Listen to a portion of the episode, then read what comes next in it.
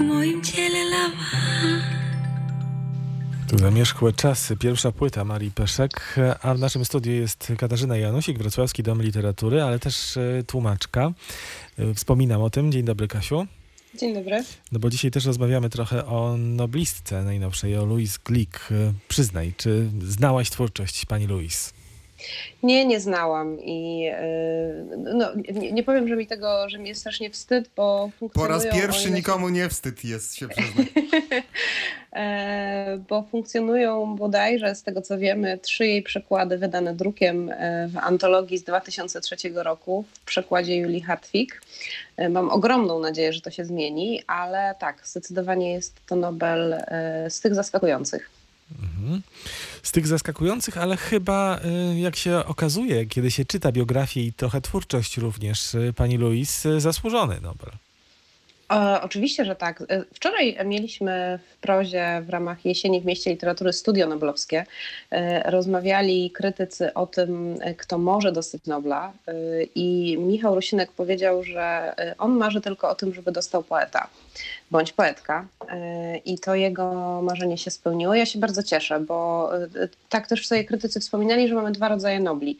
Tych, które nas nie zaskakują, które są takie bardzo zasłużone i trochę utwierdzają e, to, co wszyscy wiemy i popularność i, i taką estymę, którą otacza się daną pisarkę bądź pisarza i te, które nas zaskakują e, i, i one są zdecydowanie ciekawsze. Mam nadzieję, że jej poezja się pojawi.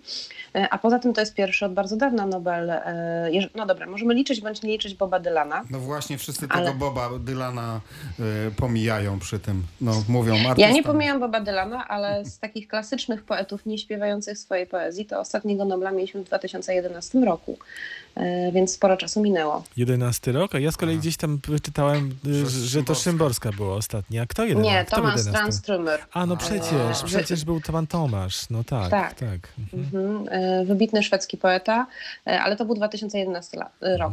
No, y, dobrze porozmawiać z kimś, kto siedzi w literaturze y, na 100%. A ja mam teraz pytanie do was obu, y, do mojego ko- kolegi prowadzącego z wykształcenia filologa i polskiego, i angielskiego, i angielskiego, i ciebie, tłumaczki.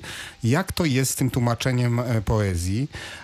Ponieważ Mowa o trzech wierszach właściwie, które y, ukazały się w antologii. Na razie nikt nie wytropił y, nigdzie indziej, ale te trzy wiersze przetłumaczyła no, wybitna mm, polska poetka Julia Hartwig. Czy poezję tłumaczą głównie poeci? Mm, Bo pamiętamy tłumaczenia Czesława Miłosza i wielu, wielu innych. Czy są też tłumacze, którzy się zajmują tłumaczeniem y, poezji, nie będąc poetami?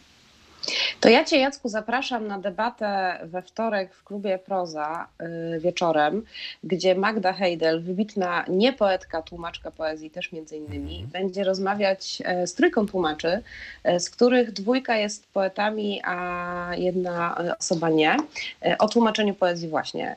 Rzeczywiście tak jest, że wielu poetów, no u nas mamy jeszcze Barańczaka, Jarniewicza chociażby, czy Julię Fiedorczuk, wielu poetów się para przekładem poezji, ale nie tylko.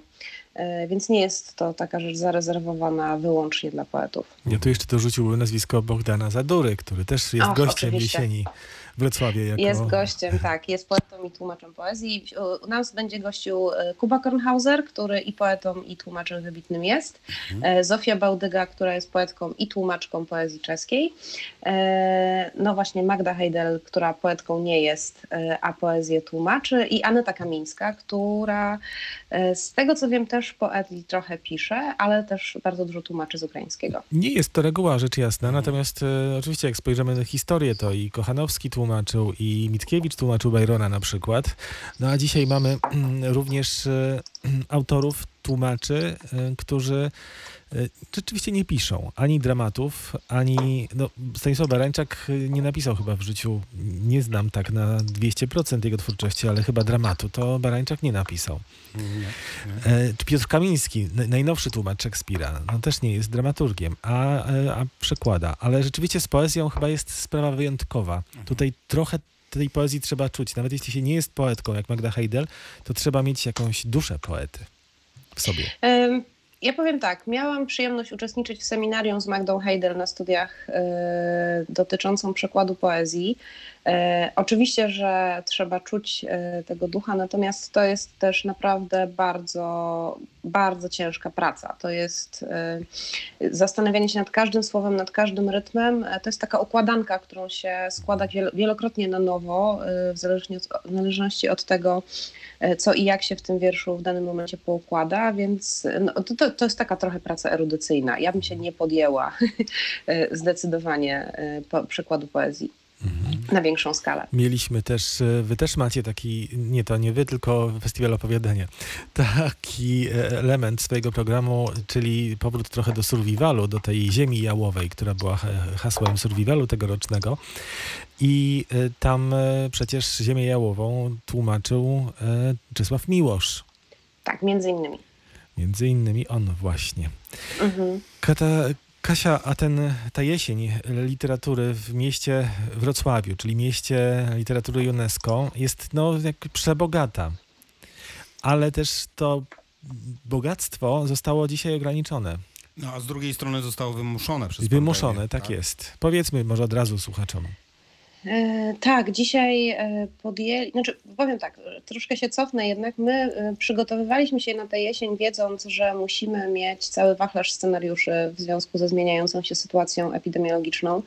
Dzisiaj podjęliśmy decyzję, żeby nie zapraszać publiczności na spotkania w prozie. Wcześniej zapraszaliśmy publiczność niewielką, też zauważyliśmy, że ludzie się tłumnie na wydarzenia nie garną.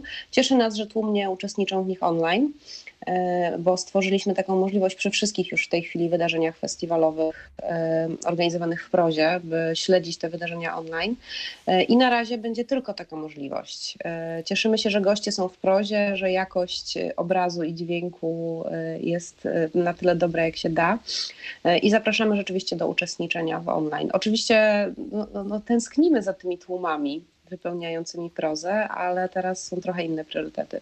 Są priorytety inne, ale też przypominam sobie taką sytuację z Katarzyną Nasowską, która była gościem Wrocławskiego Domu Literatury i Klubu Proza, gdzie no, mieliśmy ograniczoną liczbę e, widzów i teraz przy dzisiejszych e, możliwościach technicznych e, no, ograniczenie stałoby się wręcz czymś przeciwnym, a intymność Mm. spotkania zachowana.